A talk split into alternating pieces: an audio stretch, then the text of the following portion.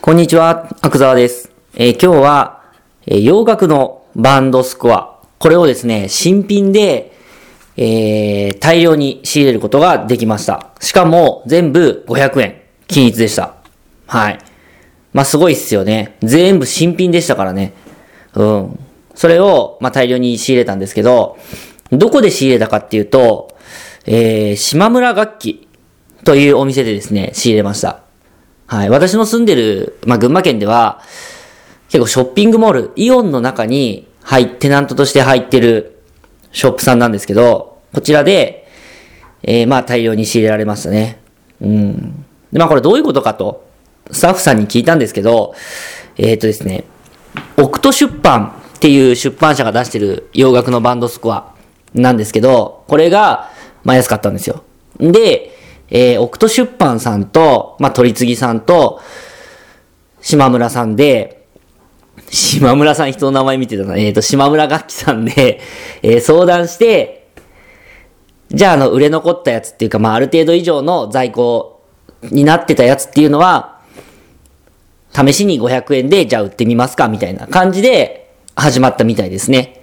はい。で、この他に、ヤマハさんの楽譜もですね、まあ、半額とか500円とかじゃないんだけど、ちょっと安く売ってましたね。定価2500円の本が1500円とか、そんな感じで、えー、ディスカウントされてました。はい。この他にも、えっ、とね、教則 DVD ですね。うん。あの、ウッドベースのやり方とか、そう、あとは誰々のベース演奏方法みたいな、そういう教則 DVD が新品なのに500円で売ってたりとかしてですね。まあまあまあまあ、かなり美味しい仕入れをさせていただいたんですけれども、この島村楽器さんは結構こういうイベントをするのね。うん。あのーまあ、何かしらゲリラ的に安くしたりとか、っていうのがあるんで、定期的に覗いてみてほしいお店ではあるんですけれども、今回はそれ以上にですね、重要なのが、まあ、重要なことがありまして、それは新品の本がディスカウントされて、お店に並んでるということが非常に重要なんですね。うん。本来本っていうのは、新品って、値上げ、値上げもしてはいけないし、値下げもしてはいけないんですよ。もう価格が決められてるものなんですね。うん。新品はもうこの価格って決まってるんですよ、本って。いやいやいやいやいや、アマゾンでプレミア雑誌とか高く売ってんじゃんって思うかもしれないけど、あれは中古っていう体で売ってるんですよ。うん。よく見ればわかるけど、新品ではみんな出品してないですよ。コレクターのほぼ新品とか、まあ普通に中古のほぼ新品とか、そういう形で Amazon に出品してるのね。うん、なぜかというと、もう価格、新品の価格って決められてるからなんですね。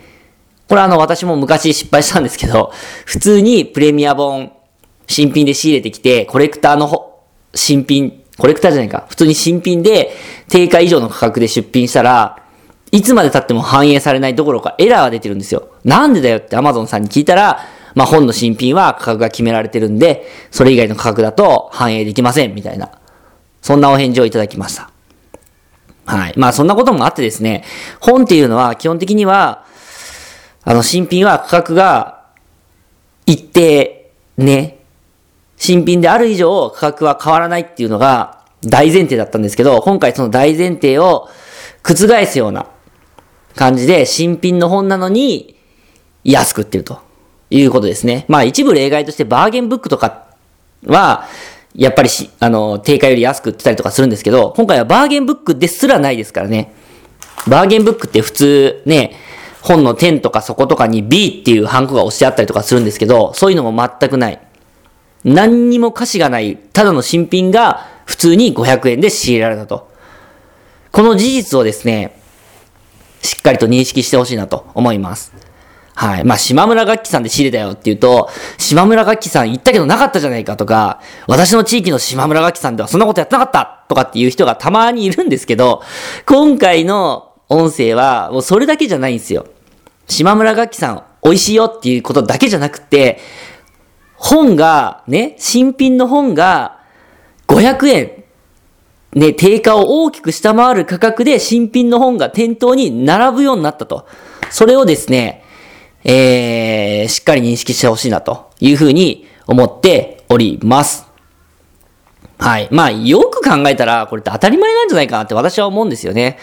本って、あの、すごい返本率高いんですよ。要は委託販売だから、書店さんに一回流れてきた本が、売れ残った分って返本されたりするんですね。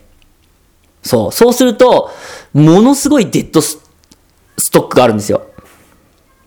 そう。まあ大体4割ぐらい返ってきちゃうって前なんかで聞いたことあるんですね。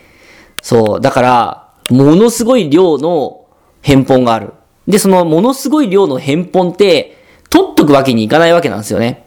取っとくと、その本自体が商品なんで資産っていう扱いされて税金が高くなるんで、返本を、返本をですよ。返本をお金をかけて処分したりとかするんですよ。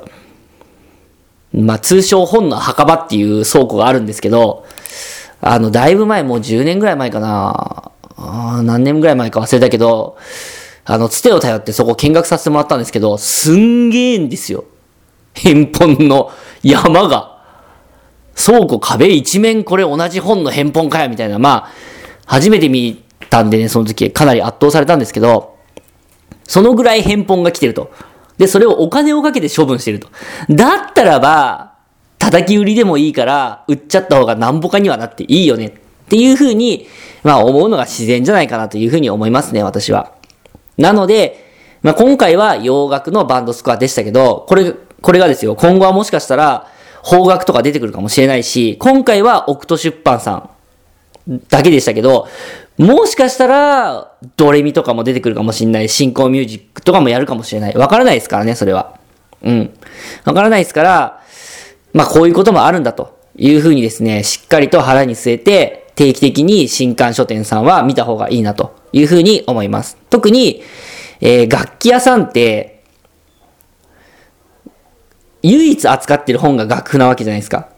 うん、普通の書店さんだと、様々なジャンルのうちの1ジャンルでしかないわけですけど、楽器屋さんだと、もう唯一扱ってる本なんで、力の入れ方が違うんすよね。全然。だから、そういうキャンペーンも積極的に動いてくれるし、あのー、売ろうとしてくれます。はい。なので、えー、しっかり楽器屋さんの楽譜コーナーっていうのはチェックした方がいいなと思います。まあ、本当美味しいですからね。普通に500円で仕入れて2500円とか、新品価格2800円とか3500円とかありますからね。うん。まあまあ、いい商売させていただけるんじゃないかなというふうに思います。はい。えー、ということでですね、今後は新品の楽譜っていうのがまあ、安く出てくるかもしれないと。少なくとも、オクト出版、あとはヤマハ。この辺は、安くしてでも売っちゃえっていう風に、今、今の時点で考えていらっしゃるということなので、しっかりチェックしてみることをお勧めします。ちなみに、あのまあ、もしかしたらこれ私の地域だけかもしれないですけど、島村楽器の店員さんって、すごい、あのー、アクティブなんですよ。アクティブっていうか、まあ、売ることに対して貪欲なんですね。貪欲って言うと言葉が悪いんだけど、まあ、すごいセールスマンシップが高いんですよ。うん、だから私があの、今回楽譜とか、あとは教則 DVD とか、ごっそり買ってきたんですよ。もう全部調べて全部買ってくぐらいの勢いがあったんで、まあ棚に並んでる分の8割ぐらいは私がごそっと買ってたんですけど、すげえ喜んでくれましたね。で、またこういうキャンペーンやるから、よかったら電話番号教えてください、連絡しますみたいな感じで、電話番号も聞いてくれました。まあもしかしたらマークしてるだけかもしれない。けど、そんな感じはなかったけどね。うん、すごい好意的に迎えてくれて、またぜひお願いしますみたいな感じでしたね。なので、俺は客だぞっていうふんぞり返った態度で行くんじゃなくって、えー、まあ仕入れ先っていう意識は必要ないと思うけど、お互いにとっていい取引ができるような関係を築けるようにね、紳士的な態度で、えー、買い物をすると。そうすれば、まあ、必ずいいことがあるんじゃないかなというふうに思います。はい。ということで、えー、まあ、ちょっと長くなっちゃったんですけど、しっかりと島村楽器さん。あとは、そういう楽器屋さんの楽譜コーナーですよね。うん。それから、オクト出版とヤマハ。このあたりは、しっかり押さえて今後も同じことが必ずあると思いますから、そのチャンスを逃さないように身構えておいてほしいなというふうに思います。はい。ということで、今回の音声は以上になります。